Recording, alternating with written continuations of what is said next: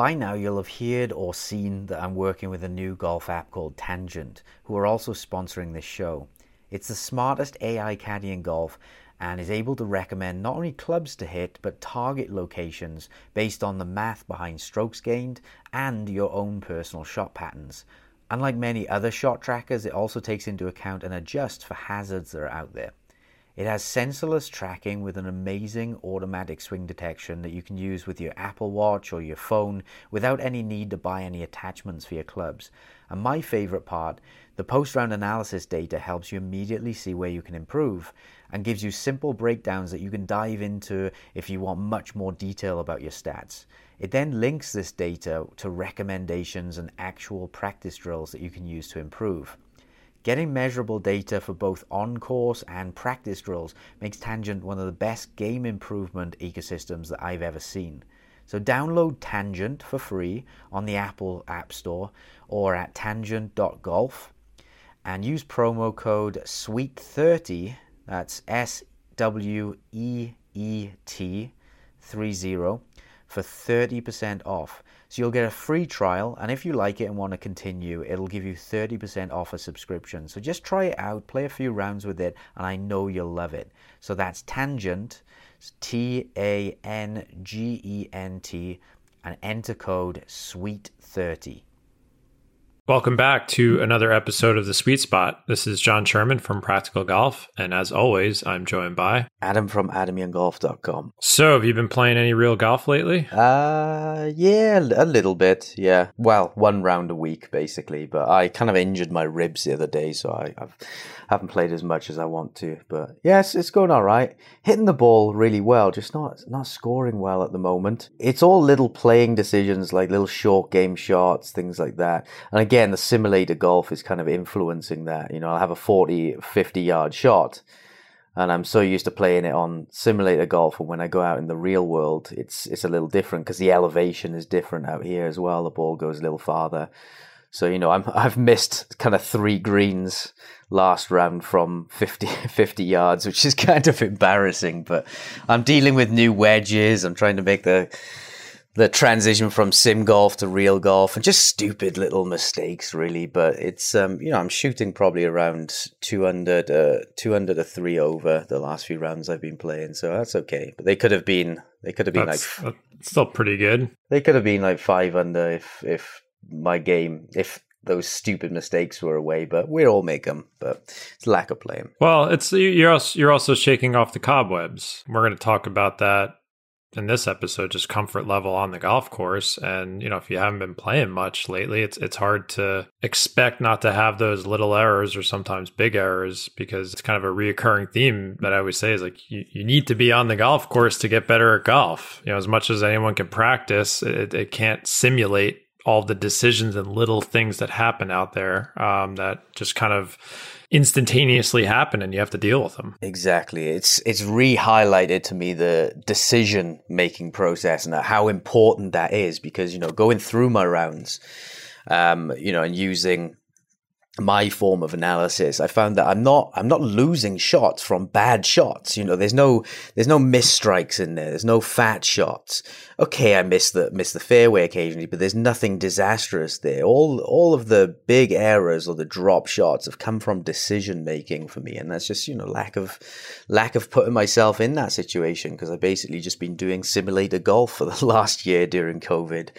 What about yourself? Have you been you been playing much? Yeah, I. uh I I don't think we discussed this since last time, but I, I put my hat in the ring again to try and qualify for the U.S. Mid Am. I, I, was close the last time I did it, and I got even closer this time. Unfortunately, I didn't make it, but um, this is, I guess, a couple of weeks ago now. But I shot a 74, and I think if 73 would have got me in a playoff for one of the alternate spots, and 72 would have, I think, gotten me in a playoff for like five spots. So it was close. It was close. It was one of those bittersweet rounds where it started off. I had three birdie putts from eight feet that I missed by like an inch to start off the round. Then I got on the bogey train. I uh, made the turn at three over, made a sloppy bogey on the 10th hole. I think I was four over. I'm kind of thinking to myself, up, oh, you know, sailing away. But as we discussed in all of our other episodes, I, I remained patient, stuck to my routine, and, and, got hot. I made a bunch of birdies. I was one over going into I think the 16th hole, and I almost did it. It was fun. Um, but you know, that's one of my, I don't know if I would call it a goal, but I, I, just, I hope to qualify for that tournament one day. I think it would be a lot of fun to get into a national event. What length of course is that? I think I'd have to look it up. I think it was probably like, I want to say like 6,700, 68, something like that. I, I forget. Um, not short, not terribly long. We have a lot of classic golf courses in in where I live on Long Island. So this was a it's called Cherry Valley. So kind of a links style esque course. It was windy and firm. So a lot of times we have some courses around us that don't play very long, but the way that they're designed um, still holds up, and they're they're pretty challenging. It was a pretty tough course, but I, I played well. I was I was happy with the result. The reason why I was asking, did you see the tweet from from Lou the other day, Lou Stagner, who we hope to have on the podcast pretty soon, by the way, about the strokes gained and where scratch golfers tend to shoot par from, or where their strokes gained are level to par. And I worked out that the average scratch handicap would probably need a course of about 5,800 yards if they wanted to average level par as a score. Yeah, that, that makes sense because most people get it wrong. Handicap is not your average, it's your potential as a golfer. So I think my average score, despite being a plus handicap, is probably two over par, maybe three over par, something in there. Mostly because I'm playing courses that are harder. Their their ratings are higher than par, so I can shoot you know two over par, and that you know goes in as a negative differential. So we're gonna get into a little bit of expectation management and scoring levels on this, but certainly the, the you know golf is a game of proximity, so a shorter course would certainly allow a better golfer to shoot lower scores on average, but not always. I, I still think you know, like my course is only 6,400 yards, but it's it's not easy for many reasons. But that's a, that's a separate topic. What are we talking about today? We're talking about scoring barriers and how to break them. You know, breaking 90, 80, even 70 or 100. I'm sure there are a few hundred listeners. I, in fact, we should put that as first because uh, you know the average golfer apparently. What, what percentage of golfers wouldn't break 100 if they were to play the game to the T, you know, rules being strict on them, you know, taking every out of bounds shot instead of a breakfast ball, holding out every putt. I think a lot uh, fewer golfers would actually break 100 if, if it was that strict in terms of their. Yeah, I think, yeah, abs- I mean, I think the, hmm. the middle of the pack handicap is usually around 13, 14. That's at least in, in the United States, I think, according to the USGA. So, you know, we can call that a high 80s shooter. So that's kind of a, a, a middle line. So yeah, I mean, I, I think the topic of scoring milestones and this perhaps can get a little philosophical. I think it's a double edged sword. I think, you know, having goals and being proud of your scores and trying to break these somewhat arbitrary milestones we've set up for ourselves, they are important. I wouldn't say that they're not important to me because they are. But at the same time, it could also create this uh, pressure and uh, mismanaged expectations if, if you set goals that are kind of too lofty for yourself. And that's, that's something that I think a lot of golfers fall into that trap. So I think this should be an interesting discussion. I always get questions about this being like, "Oh, what does it take to break 100, 90 or 80?" And of course, it's all relative.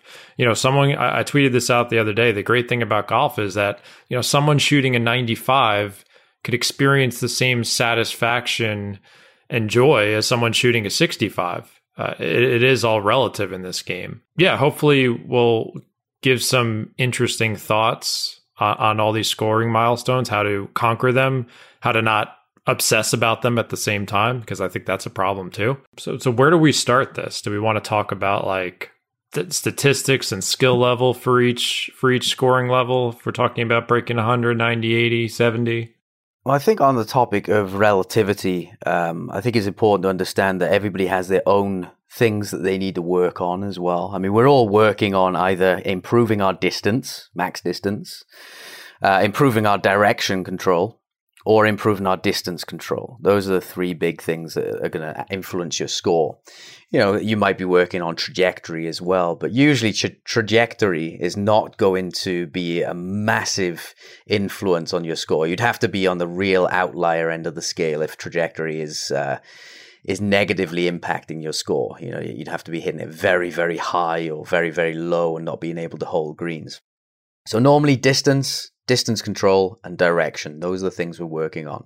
But you know, there are going to be some other things in there that influence it, like your strategy or your your mental game. You know, you could be great on the range, you could hit hit it amazingly, but you get on the course and you can't you can't hold it together for whatever reason, or you have one bad hole and then you completely collapse, as we talked about in our grit episode.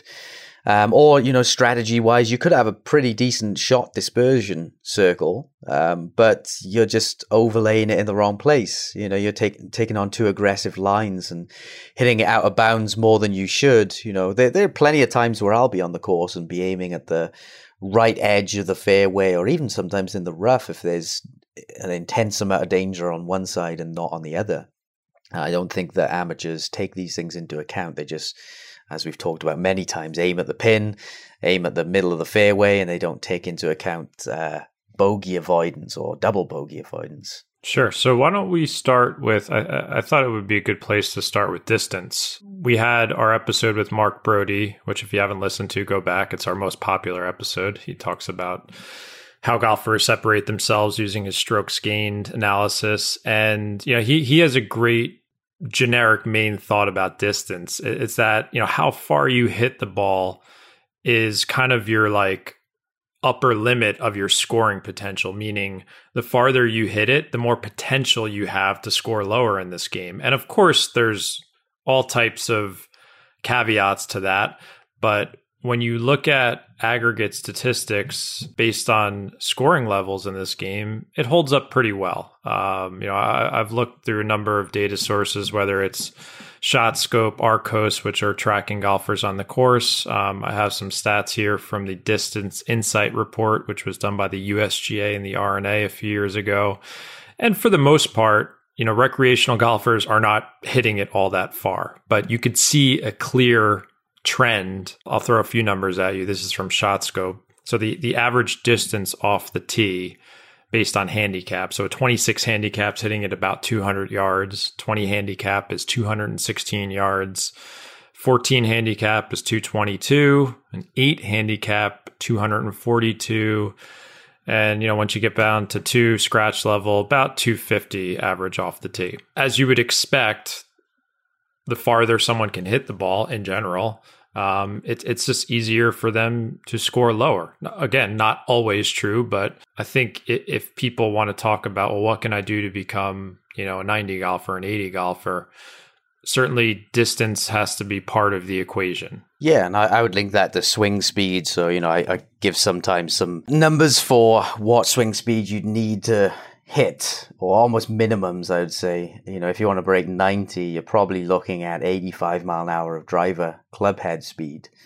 You know and that's even if if a lot of the factors are optimized like launch angle spin rate smash factor things like that. If you're swinging at 85 mile an hour and you're really inefficient with how that club is transferring energy to the ball then it's, it's not going to be worth it. But I, I rarely see someone who breaks 90 who's who's much lower than 85 mile an hour if you're looking to break 80, we're looking about 95 mile an hour club speed, something like that. And if you're looking to break 70, I don't see many guys below 105 mile an hour. I I would be one of those guys who's on I'm on that edge of 105 mile an hour, really slow swing speed player. But I optimize everything with my distance, you know, launch angle, ball spin, uh, ball speed, things like that. So I get the most juice out of the very pathetic speed that I have. It's such a touchy topic to talk about, you know, swing speed and distance. Like whenever I mention it on Twitter, eventually someone's going to be like, "Oh, well, you know, all the game now is about hitting it as far as you can." And that's, I, I, believe, kind of a cop out. I mean, you can make that argument for tour level players. Certainly, they're hitting the ball mind boggling levels. But when you look at recreational golfers, they're not. I just told you that the average distance for for most golfers off the tee with the driver is in the low 200 yard range. So I would say that if you are someone looking to break these scoring milestones, and again, we've discussed this with Mike Carroll. Go back to that episode with Fit for Golf. We've talked about it with our optimizing driver distance uh, episodes. Certainly go back to that. This is about adding modest speed and distance to your game. If you can go from hitting it 215 to 235, that is going to increase your scoring potential. Of course, you want to keep it in play not spraying the ball all over the place. But there's some very reasonable things you could do fitness wise, improving your launch conditions, working with a product like Super Speed Golf, which is an overspeed trainer. Um, so you can go back into our library. I don't want to make this episode about that, but um, I think, you know, distance, the, the, the more I understand the stats and of course watch golfers over the year, it is important, but you don't have to obsess over it and, and, and start working at it like like Bryson does. I know we always mention him, but um, you know, reasonable steps to to hit the ball a little bit further. Even last episode, we spoke with Woody Lashen on getting the the right driver in your hands could increase your distance. So that that's my main thought is like it, it is important and it can lower your scores dramatically. Yeah, there are many players who I look at their game and they say, "How am I going to get better?" I look at how they're hitting it. I look at their distance control, and I say, "Well, your strike is good." Your direction is as good as kind of humanly possible for the amount of time you practice it's going to be distance. Unfortunately, you get you're, you're limited by how far you hit it. You're playing off. Say, you know, I had a guy the other day who's like shooting around about zero to five over, and he's hitting about two twenty yards. I say, you just that's amazing that you can do that. You know, all other other parts of your game must be really optimized because hitting it 220 and shooting level par is a tough job. There are many par fours that you can't get on into. So you know, we we just I explained how to launch the ball higher. We went through some of the technical things. We picked up about 10, 15 yards through just ball flight optimization. Um, and then it was just after that, it's you you got to crank it out there. You got to produce more speed. So do the super speed training and uh, I hooked him up with Mike Carroll as well for the fitness stuff. So we'll see the benefits, the fruits of that later on. But yeah, for many players, it's just a limiting factor, right? You're not going to shoot scratch if you're hitting it 180. Exactly, and there and there's other ways to do it. Uh, we'll, we'll get into some other parts of the game, but for for me, that that that has worked out. You know, pretty well. Um, I haven't done anything crazy to get more distance. I worked out a bit. I did the super speed thing. I, I talked about my longer driver. Um, it's it's really brought me to another level of golf by adding 20 yards off the tee. Um, so that's one way to do it. When we look at other parts of the game in the context of what's the difference between someone who shoots a 98 versus an 88 or a 78, We've talked a lot about the approach play, uh, certainly greens and regulation. There's a huge jump in the amount of greens and regulation uh, based on handicap level. Um, the higher the handicap, the less greens they're hitting in regulation. You mentioned this earlier. You talked about distance control. That that's one of your your big kind of cornerstones of scoring milestones. So do you want to elaborate on that a bit? Yeah, I mean, distance control is two main technical factors. So there's the ground contact and there's the face contact. Obviously, you could say speed controls distance as well, but with a seven iron, most people aren't missing greens because they suddenly swing five mile an hour lower. That's not the reason why they miss a green short, or they, you know, their swing speed jumps up the same amount. They miss greens because they either fat it, thin it, or they have a poor face contact, toe or heel. Um, the the mental parts of that are obviously poor strategy, poor club selection as well. So we've done a whole episode on you know trying to overlay your shot pattern better and your approach play. Um, but yeah, in terms of ground contact, you know, players who break 90, and these are real general rules, but using the kind of divot board as, um, you know, I always collect data on players and guys who are looking to break 90, normally they hit up to an inch in front of the ball and up to four inches behind. So a kind of five inch window there. 90% of the time they can hit that. They still fall outside of that range occasionally. And usually it's on the back end. So they're hitting five inches behind or more. That doesn't necessarily mean they're doing that on the golf course because the ball is teed up on a, on a little cushion of grass. But that's what I see on the divot boards. If you get the divot board, those are good goals to try and get within. You know, I often place a little strip on the side of the divot board to show them the five inch area and say, let's do a 10 ball test. See if you can hit that area nine times out of 10. If you're looking to break 80, um, that drops down to up to an inch in front to two inches behind ground contact. Again, 90% of the time, uh, players can get within that range. So they still fall outside of that range occasionally.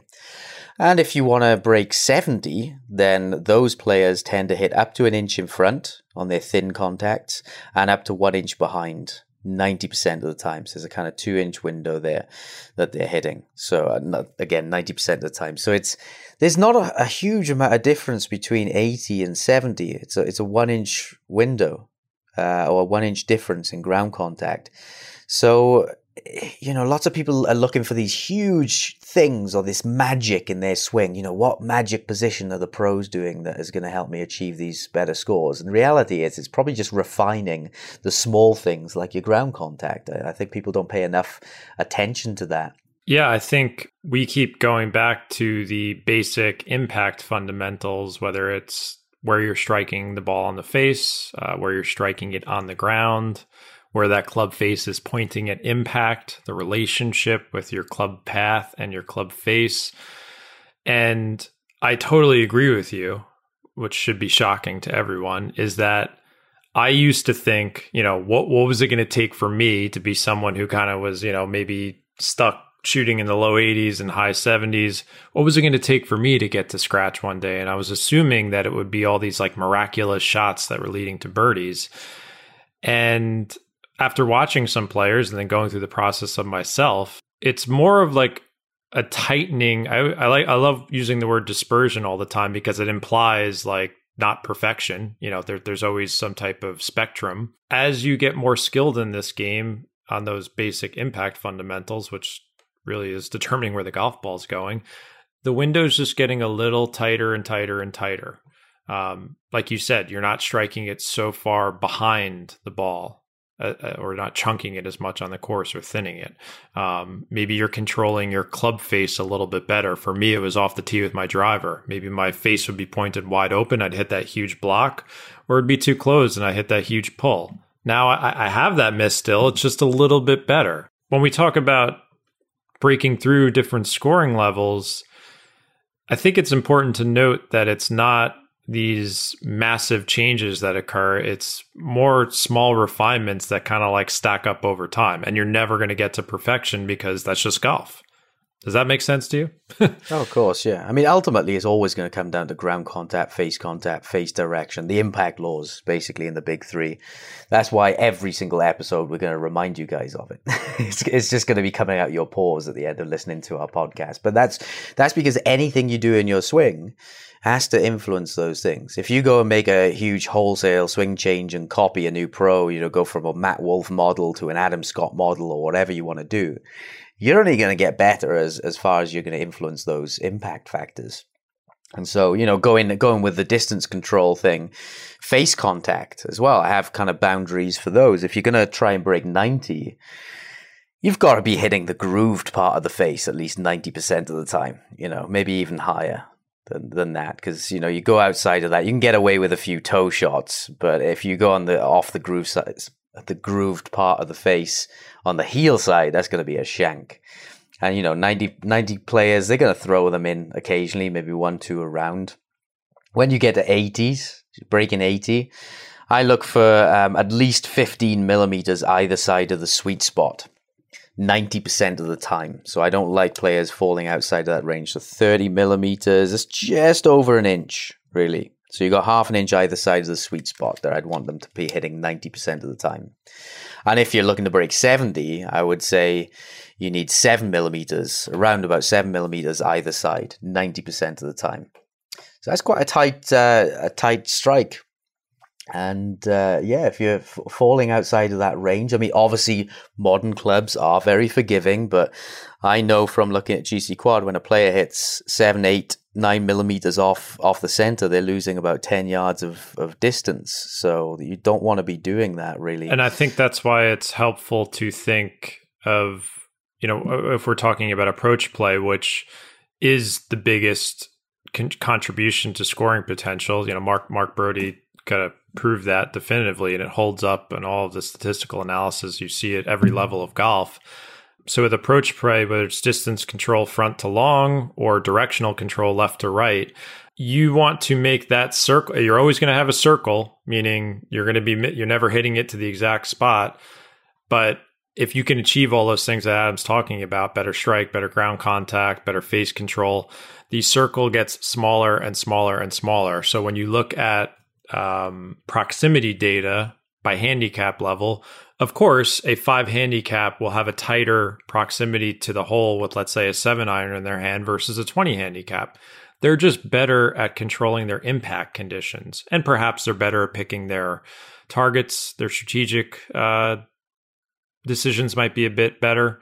Um, but a lot of it is, getting down to strike skill um, when you're talking about making that circle small enough where you know you're leaving yourself on the green with an easy two putt for par. Um, reducing the bogeys or double bogeys. Um, that's that's unfortunately what it's mostly about.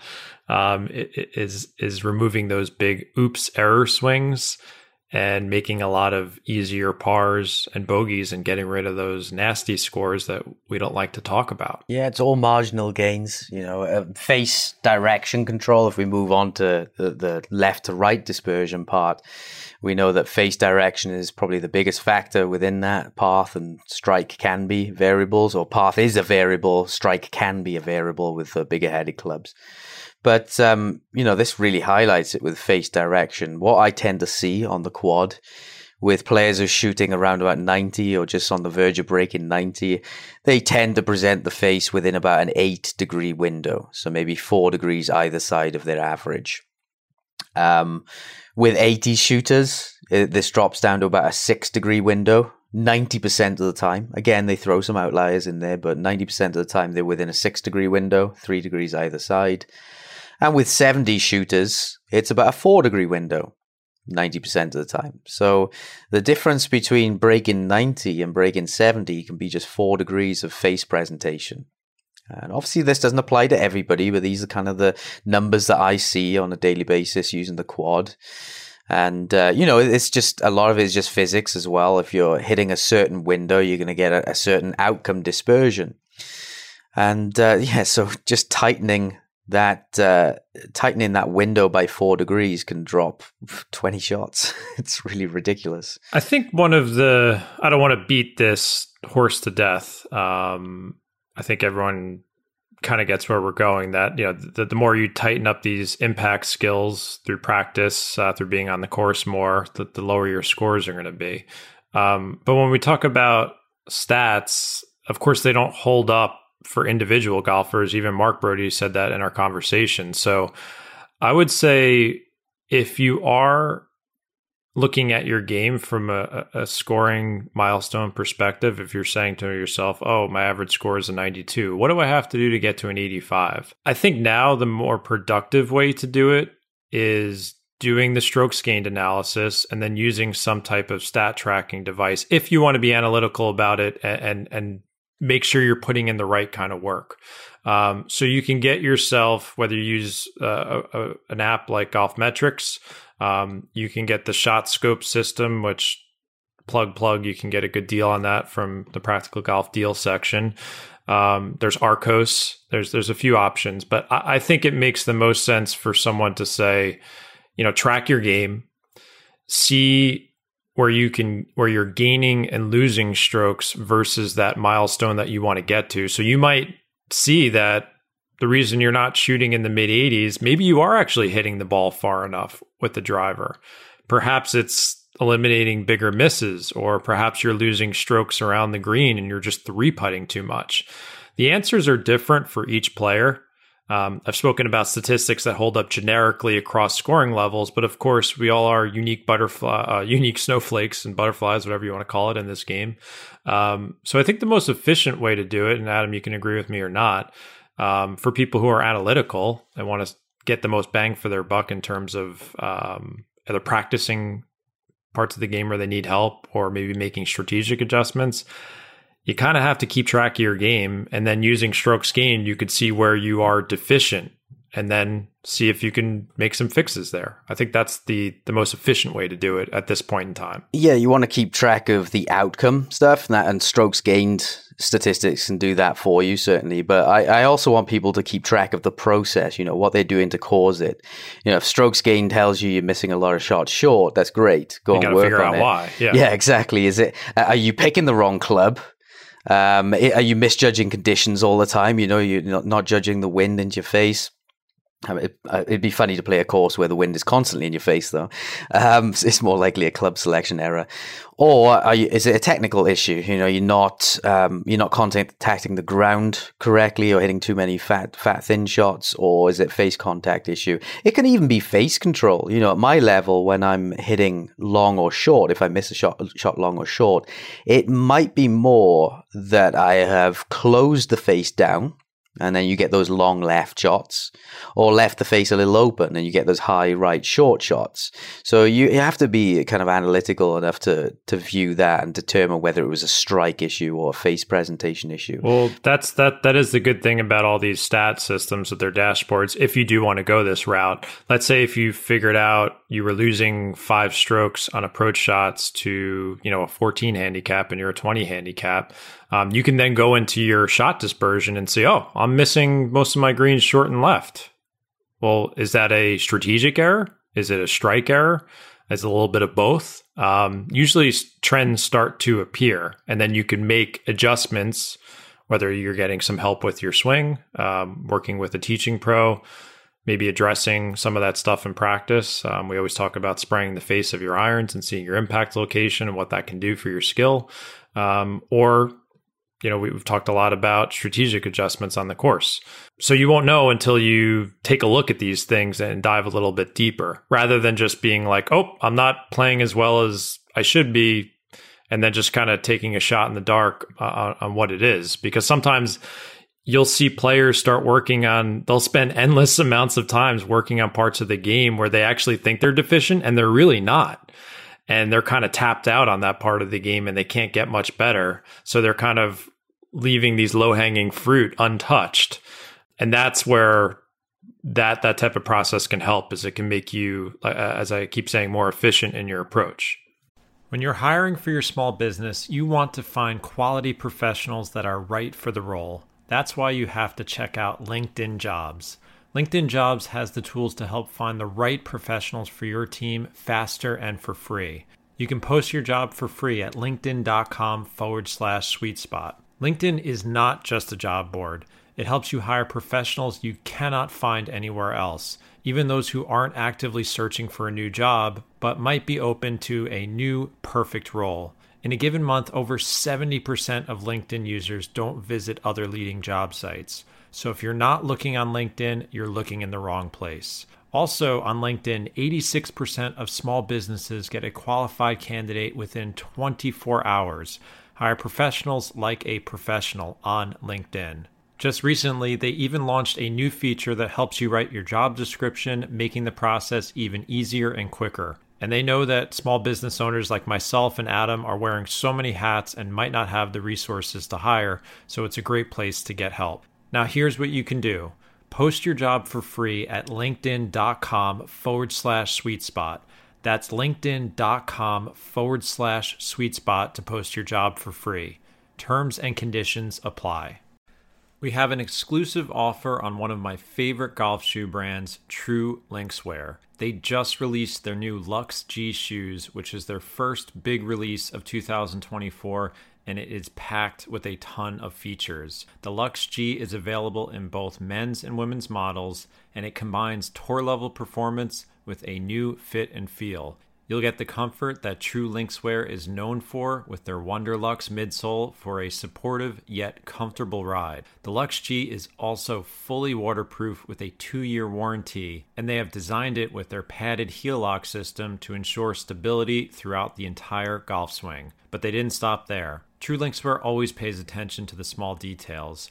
There's padding on the back to prevent rubbing against your foot an antimicrobial comfort insole, and the Lux G's come in multiple colors. Sweet Spot listeners can get 15% off the Lux G shoes by visiting truelinkswear.com and using promo code SweetSpot. Once again, that's truelinkswear.com and use promo code SweetSpot, that's one word, to get 15% off their new Lux G shoes. Yeah, I had a guy last night who was um, spending, it was an online lesson, but he sent me all his stats and he was spending the vast majority of his time on putting and short game. Um, and only a very small amount of time, I think only 20% of his time was on full swing, whereas most of his shots gained, or I should say, shots lost, were on the long game. You know, approach shots, hitting lots of shots short and right. So you know, I just flip flip that around for him, changing his uh, his practice. But you know, you have to kind of rate and look at players as an individual. What we're doing here is giving generalized stats you know, you could have two guys who are shooting 80s. One of them is that, you know, 75 year old guy who's been playing for a million years and uh, he has the same old swing since he's been born, basically. And he, he punts it down there about 1, 150, 180, but it's straight as hell. And I can look at that player and say, well, look, your face control, based on the, on the quad numbers here, your face directional control is equivalent to a 70 handicap, uh, a 70 shooter but your distance is equivalent to a 90. And at the same time, you can have a guy shooting 80s, so same scores, but his distance is equivalent to a pro. And his face control is the equivalent to a 100 shooter. So you're just working on different things. So it's, you know, just because you shoot a certain score doesn't mean you'll be working on the same things as someone else. Exactly. And I, I, I see it all the time, even at at the higher level of golf um, amongst like elite amateurs you you could see like you said golfers are uh, this is really the beauty of golf what we're alluding to here is that they're all arriving at the same score from different places um, but that also means that there's opportunities if you can maintain your strengths you know kind of keep that skill intact and then identify truly what the weaknesses are being very specific about it like you said is it a face control issue if you're hitting the ball very far but but losing strokes off the tee obviously you're you're spraying it all over the place. So you need to work on face control. Um, so you know when we talk about stats that that ultimately is my goal for everyone is that yes there are generic trends that hold up in this game but of course, you have your own story and you have to figure that out on your own. We're kind of giving you some nuggets of information to then go do the work on your own. Amateurs are often not working on the right things because they're not mentally connecting the outcome with what they should be working on. So, an example of that is the guy that I'm playing with at the moment.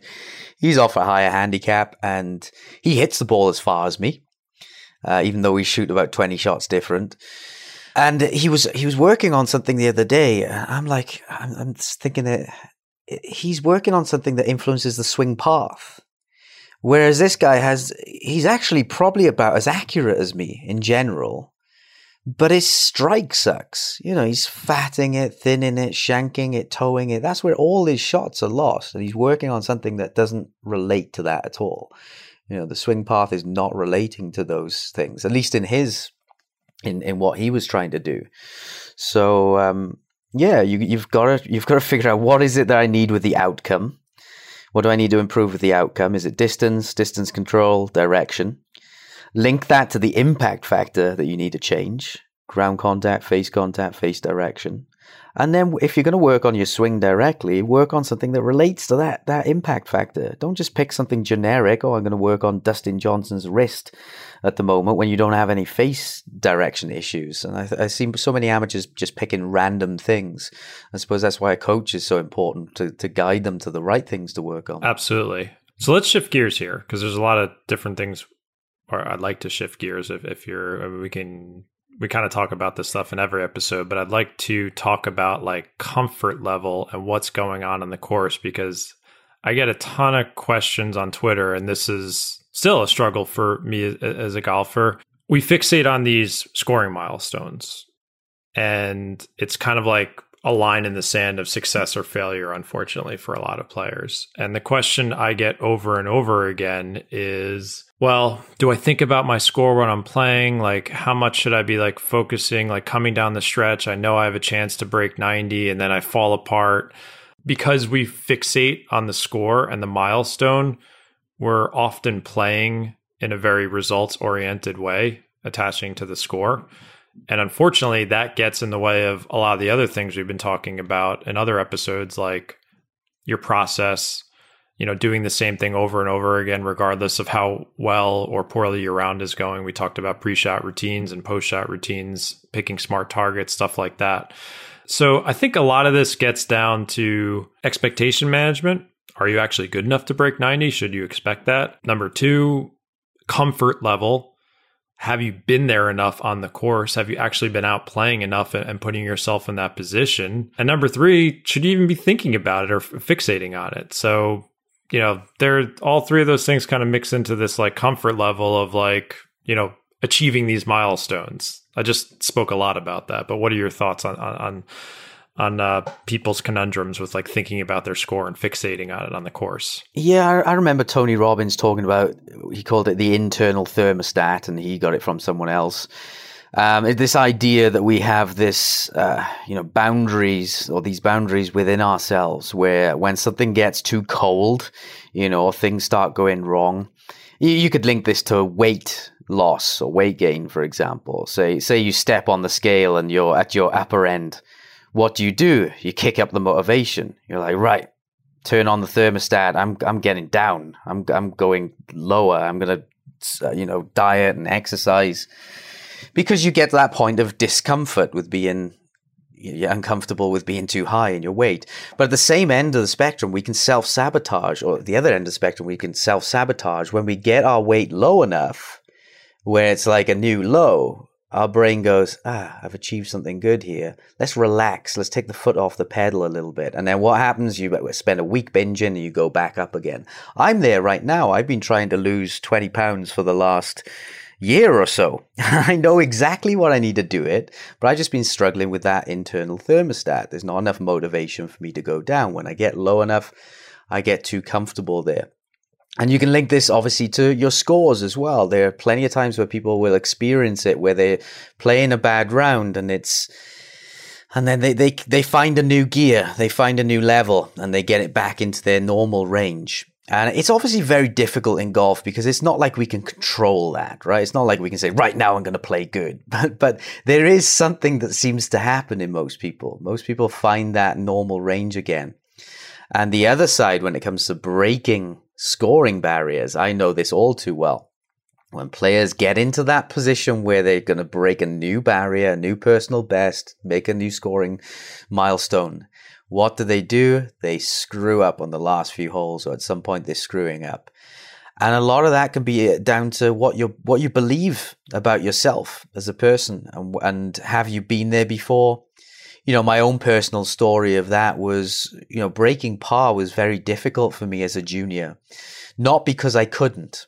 You know, I had all the technical skills to break par around the course. There were several times where I would be three, four, five under coming into the last three holes and just completely melt down. And I know the feeling whenever I got under par, I became protective of my score. And my brain went into the mode of let's get in the clubhouse as quickly as possible to save this score. I'm, I'm in a good position. I want to get it's it's so illogical, but that's just that's how it felt to me. Let's get in the clubhouse as quickly as possible. I stopped swinging aggressively. You know, my swing became more tentative, more steery. Someone asked the other day on Facebook, what, what's the difference between steering versus, uh, you know, swinging freely? And steer, steering for me is is a case of don't go this direction. You know, I'm thinking, oh, I don't want to go left. I don't want to go right there. Whereas swinging freely is more, this is where I want to go, and you swing towards that. So yeah, whenever whenever I got under par, my brain would get into that protective, steery, negative mindset. I'd even my brain would even seek out danger. You know, I would look at the hole, and my brain would see the danger on the left and the danger on the right. You know, there's some there's some studies on that in terms of um, it's called inattentional blindness. Have you ever done the gorilla experiment? I have not. So look at this up on YouTube. The gorilla experiment. It's basically you've got a team in black and you've got a team in white and they're bouncing a basketball around and the team is passing to their partners and you have to count how many times the team in white pass the ball. So your brain is so focused on counting that what happens in the middle of this, it takes about a minute. In the middle of this, they say, or uh, sorry, at the end of it, they say, did how many passes did the team make? And you say 15. And they go, yes, the answer was 15. But did you see the dancing gorilla? And you're like, What? And they rewind the video, they rewind the video, and in the middle of it all, a guy in a gorilla suit comes on doing breakdancing.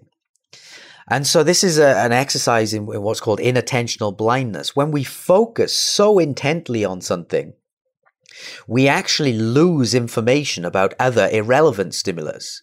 So our brains are so focused on on uh, counting the passes that we don't see the gorilla. Our eyes see it. Our brains are being fed, or our eyes are being fed the photons, but our brain is filtering out the information. And so this is why what we talked about last time about routines is so important because when we get involved in what do we want to do, our brains filter in more information with that. And on the other end of the spectrum, when we get frightened, when we get in a position where we feel we don't deserve to be and we get scared and anxious, then our brains start to seek out more information relevant to danger. It's a survival mechanism. If you feel frightened, your brain is going to want to look out for tigers and it's going to want to have a heightened sense of awareness for tigers and lions. It's what allowed us to evolve. Um, and so this goes against us when we're playing golf we feel the nerves, our brain triggers adrenaline, and uh, uh, whatever triggers adrenaline, our body does, and then our brain seeks out more information relative to danger, and then it, influences our motor patterns. So that's a long diatribe there to, to explain the processes behind this. But, um, you know, we have to get to the crux of the problem then. You say, well, what is causing us to get nervous in the first place? And the answer to that is a belief that you shouldn't be there belief that you shouldn't be in the in that scoring barrier? I think a lot of it, you know, when I think about what I've been through, whether it's being a golfer who is trying to break 80, that used to be a big deal for me. And I would do all the things you talk about. I'd be like, you know, five or six over par on the 16th hole. All of a sudden, I'd start getting nervous and sweating. My hands would be shaking. I, I knew exactly where I stood relative to par. I'd be like, oh, I got to shoot this 78. And then I would just, you know, ruin things coming into the clubhouse. And I think that, you know, you have I keep saying this over and over again that there has to be a certain comfort level with playing golf is that I think for if we are talking in the context of achieving these different scoring milestones, I think first of all, you have to be good enough to put yourself in the situation. So, you know, if, if I was saying to myself, "Oh, I want to break 80," Well, I have to be good enough to be five or six over par on the 16th hole in the first place. That's step one. So that that's kind of an expectation management, you know, being honest with your skill level. That's step one.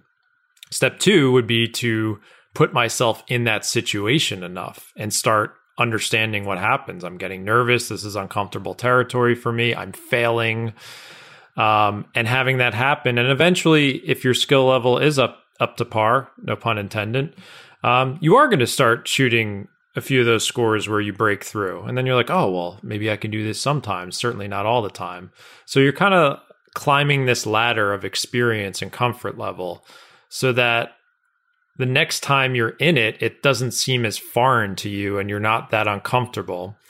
So if I'm thinking about or even in tournaments the times where like I had a chance to like get into big events and then kind of lost my nerve and got really uncomfortable. Um, it's because I hadn't been through that process before. And all of a sudden, my mind started wandering to places that were not productive to the task at hand, which is what you mentioned in, in that kind of gorilla experiment. I was thinking about the gorilla jumping around, probably all the bad things that could happen. Um, and then as you put yourself in that situation, I, I, believe the goal is to get more comfortable with it. And then you could focus on your process more versus worrying about the result because you've seen it and felt it before. I think comfort is is a huge part of it, and skill level. To be honest, like you also have to be good enough to get there. I, would even go more extreme than you. You said having the potential to shoot that, uh, you know, having the skill to shoot that. I'd say you probably have to have the skill to shoot at least five under what what barrier you're trying to break. Five yeah, to even possibly. ten under. You know, I, I have the potential. It's a bit of a chicken or the egg argument, I would say. So I, you know, I, I know from experience I have the potential to shoot about eight under. That's been my kind of lowest um, 70 uh, par 72 score. Um, but uh, if if you if your best golf is going to produce 80 or 79 and you're you're trying to break 80 uh, you know consistently you're just you're not good enough to do that. You, you can't play to your you're asking to play to your ultimate potential consistently and that's just not how it works. You know you've got to i, I can shoot anywhere from five under to five five over going out tomorrow even even higher sometimes. And you know it's it's such a wide range that if you want to break a certain scoring barrier, you're probably going to have the skill level to shoot at least five lower than that because there are going to be mistakes out on the course.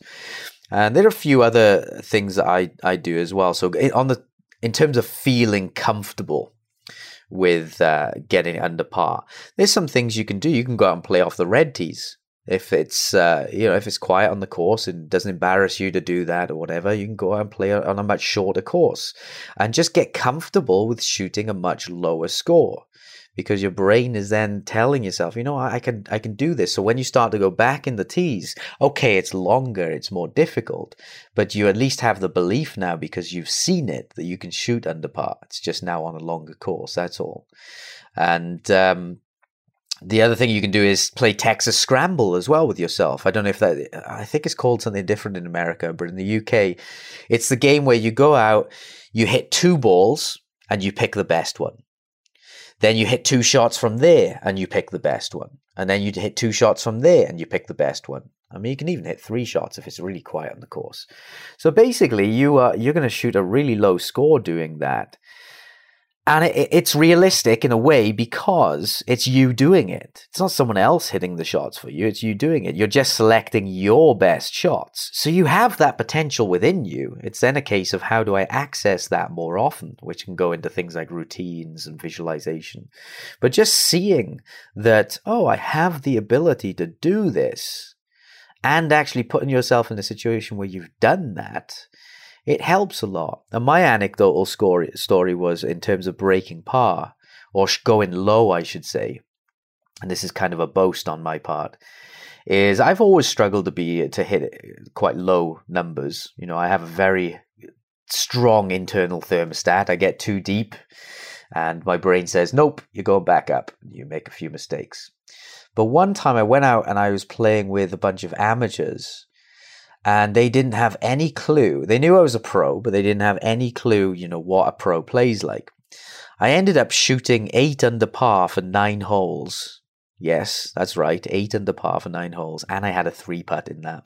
they didn't care. And that's why I, sh- I probably one of the biggest reasons why I shot that is because they weren't noting down. They were just like, oh, he's a pro. This is what they should do. Whereas inside, I'm like, guys, are you seeing this? This is freaking amazing. but um, nobody cares. That's always like one of the biggest things I tell people is like the only one who really cares about your score is you. No one else could care less. Well, yeah, that's one thing certainly, and the other thing was they were they were basically beginners, so they didn't know what to expect. They didn't know what was good or bad, and they just knew I was a pro, so they expected me to hit it to five foot every time. Um, but you know, after that round, I was just like, oh my god, I had such a belief system myself, or changed my belief system that I can do that. I can go really deep. I mean, that was eight under after nine holes. Imagine what that could have been. And the very next round I shot, we went out and it got dark, but I shot six under for nine holes as well. And those two experiences just completely changed my belief system on going deep. So now if I get the five or six under, I don't panic, I don't freak out, and I don't try to protect it or get in the clubhouse earlier. Uh, my my brain actually goes, let's see if I can take this lower. So, so much of that is just belief system. I'm not a better golfer skill wise. It's purely a belief system that changed it for me. Yeah, I think, um, and again, when Adam's talking about going five under, um, that could be the same as someone trying to shoot a 95. It feels the same. It, it, it's incredible how relative this game is.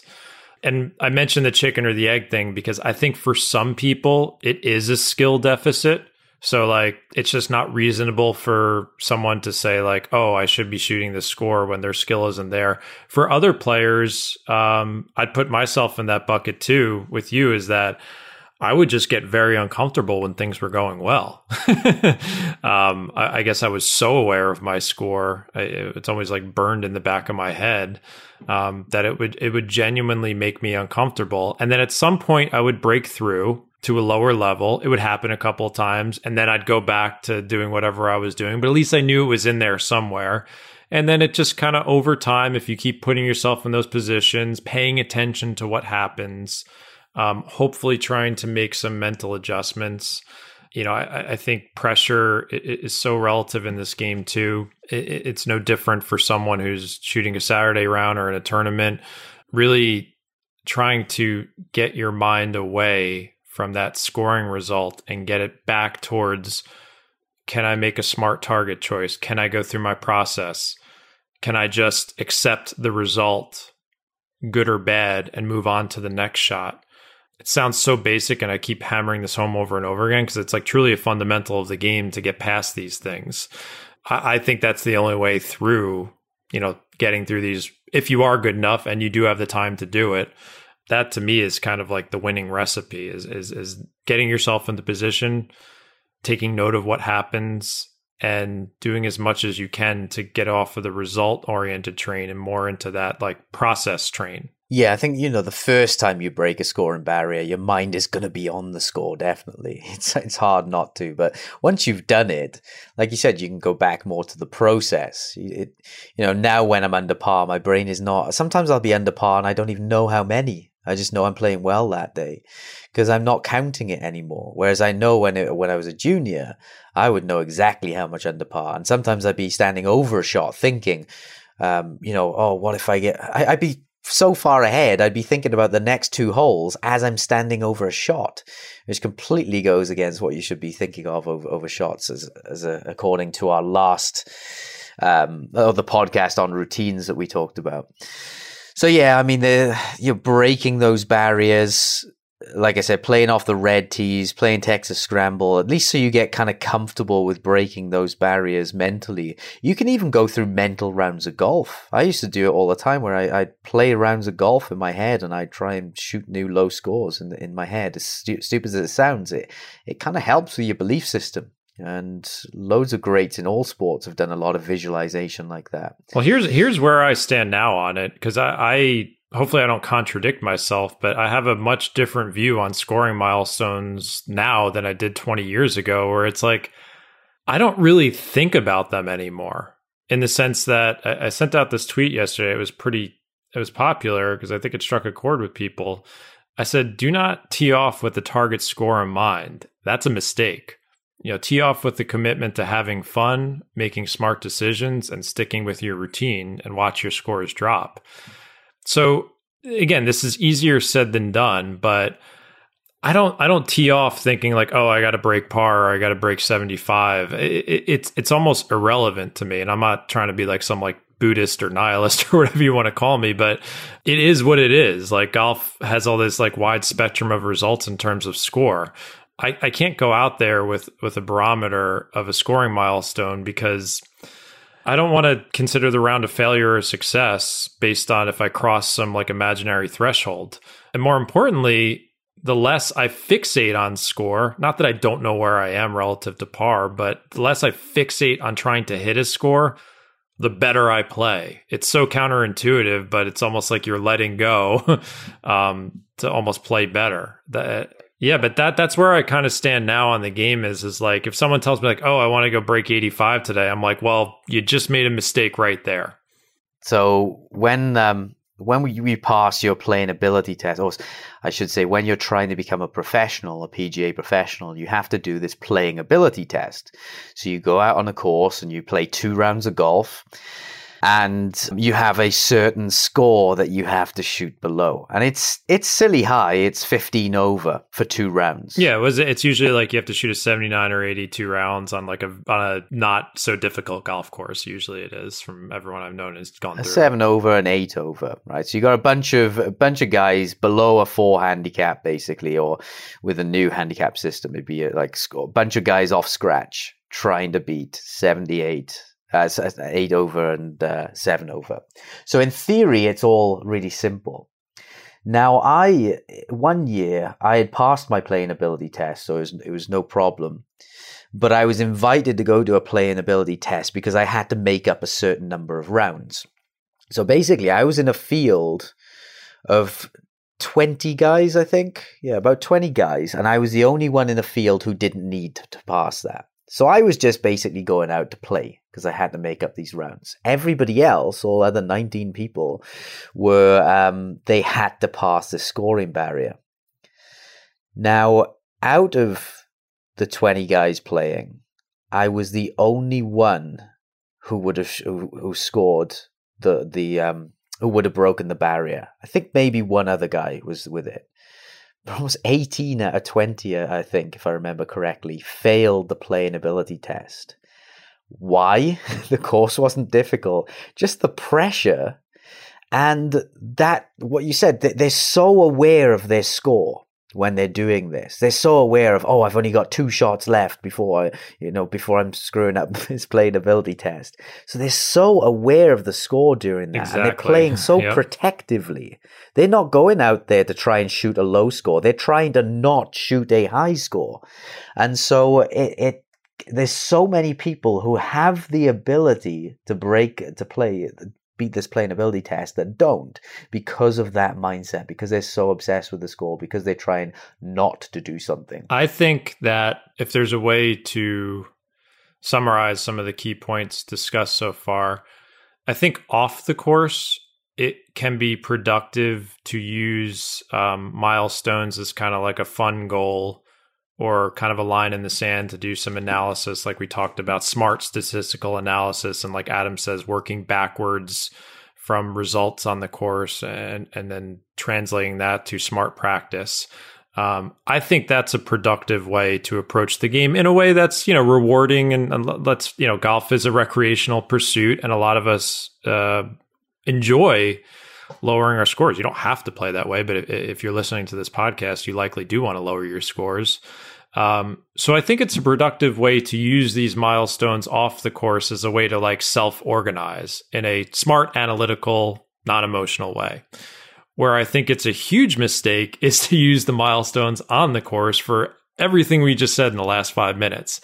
If you tee it up with that milestone in mind, then you've just created this like arbitrary line in the sand that literally means nothing. You know, uh, scoring ability is on a huge spectrum. Like Adam said, he can shoot anywhere between five under to five over. Um, someone who's a 90 shooter can shoot an 84 to 106. So, you know, it, it you know, marking a line in the sand before you tee off, I, I think is a mistake. It, it's not going to allow you to ultimately break through these barriers if that's what you want to do. And that's hard to do. Um, so that's why, like, when I tee up now, or even on a hole, like if I'm playing a par five, I don't tee up trying to make a birdie. I tee up saying, like, okay, I'm going to pick a smart target off the tee, go through my routine, hit. Where'd the ball go? Okay, what's my next target? Go, pick a smart target, go through my routine, hit. And I just keep doing that. And then sometimes it ends up being a four, sometimes it's a par, sometimes it's a bogey, hopefully not a double bogey. Um, but that that's the biggest trick of this game is to assign the score beforehand. It, it, it's it's it's a really slippery slope and hard to avoid. I don't really assign a score. You know, I, as I said, I've I've got a mental range, but even that is a is kind of unconscious in a way. But you know, I, I do have this kind of rule within my brain that says I'm probably going to make four or five birdies in a round if I just go through, you know, without trying to force it.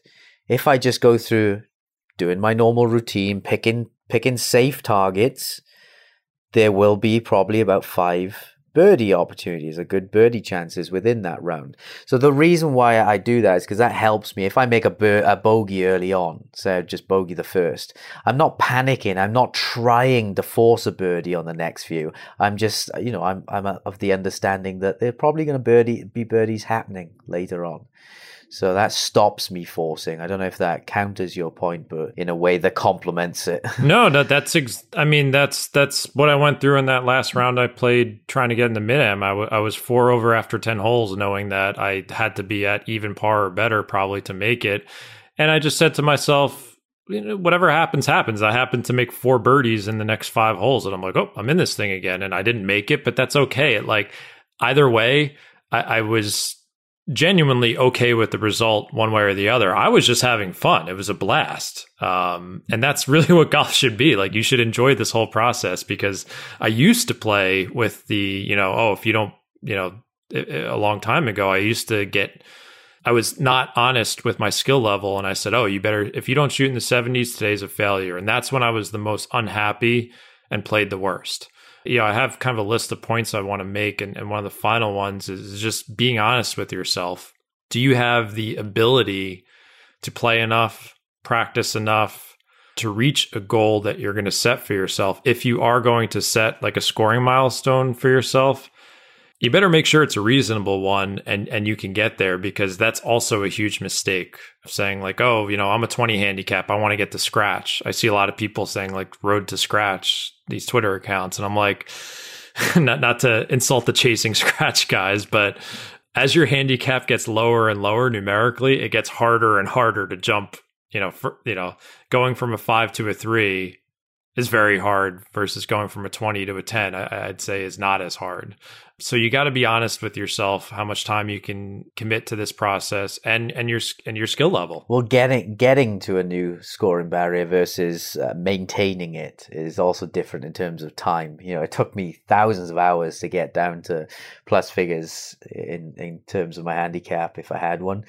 but maintaining it is much easier. I can maintaining on on an hour a week of practice. I can maintain a plus figure handicap. Yeah, and you always don't need to be chasing something lower. Like I'm just happy playing and competing and doing what I'm doing now. Like I don't, I don't have aspirations of getting to a plus four handicap. Like I just don't think I'm good enough. Maybe I am one day, but I don't worry about that. Or, or someone who's a 15 handicap, like you don't need to be a 10 handicap to enjoy this game you could stay a 15 handicap and have a much better time than someone who's a scratch player. So um, it, it is a, a two sided coin. Enjoyment is relative, but um, I think the universal truth is we're all seeking a little bit of improvement, or just just to see that we're heading in the right direction. That's all. Of course, yes.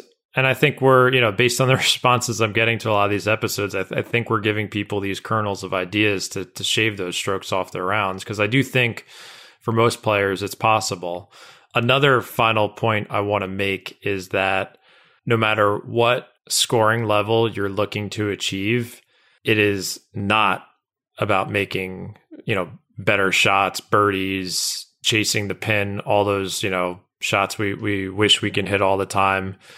It's more about double bogey avoidance and bogey avoidance. That is the difference between every handicap level. They're better golfers are just making less mistakes versus hitting these tremendously incredible shots. Um, that's not how this game works. And I've said that before and I'll keep saying it again because it's, I need to be reminded of it myself. Paradoxically, that's why I said, uh, you know, understanding that there are going to be birdies out there for me even if I play a safe strategy, means I don't go chasing them. Yeah, and even uh, yeah, because when I start yeah. chasing them, I'm going to take on more aggressive lines, aggressive uh, targets towards pins, and that's actually where you don't make more birdies, but you do make more bogeys. Well, and and for 99 percent of golfers, I mean, a scratch golfer averages somewhere between one to two birdies around, and then when you get outside of that level, it goes well below one. Um, but you know double bogeys uh, a, a, 20 handicaps averaging like six double bogeys around versus you know uh, five handicaps probably only one or two i think it is. So um, the difference is not birdies. I was under that impression for a long time. Um, it's you know it, it's mostly about reducing those mistakes and a, lot of that has to do with what we talk about on the show. Those will reduce those double bogeys um, many of the things we discuss. Um, so we covered a lot. Um, i hope we gave people some good perspective on scoring milestones in general, how you can organize yourself to achieve them, but at the same time, not obsess over them, especially when you play. That's kind of two main points that I wanted to make, and hopefully we did. What are your closing thoughts? If if if we're at the end here, it seems like we are. Yeah, golf outcome wise, you're going to be looking at distance, distance control or direction. And then you have to look at the influences on those, whether they're impact factors or the mental or strategic factors. So that's how I'm analyzing a player. And I'm saying, well, I'm rating a player for each, each of those based on what I think they are. They might be a, a 90 shooter for distance, but a 70 shooter for accuracy. And so that guides us in, into what we need to improve. Or they might have the game of a 70 shooter, but the brain of a, of a 90 shooter. And so again, we have to go a different route with that player. Yep. There's all different roads you can take to the same path, which is what's awesome about golf, whether it's a mental approach, strategic, sharpening up your skill, whether it's ground contact, face contact, improving swing speed. There's so many ways to achieve these scoring milestones. So have fun with it, be honest with yourself, try and be analytical about what it's going to take to get there. And as hard as it is to do, don't place as much pressure on yourself while you're playing to achieve these scoring milestones. The less you try, the better you'll likely do. So that that's kind of my closing easier said than done statements. Cool. Where can people find you, Jon? You can find me at practical-golf.com. You can get some of the products we mentioned on, on this episode. Check out our deals section, whether it's Shot Scope or Super Speed. And where can they find you, Adam? And you've got some great programs to help them with all these strike fundamentals. Yeah, exactly. If you're if distance control is your issue, then the strike plan would be the best for that. If directional control is the biggest issue, then the accuracy plan would be best for that. And if you just want something that's more all encompassing, you can't get enough of me, you weird person, then you can go to Next Level Golf. That's my ultimate program. So they're all available on adamyounggolf.com. Okay, thanks everyone for listening, and we will see you next week with a new episode.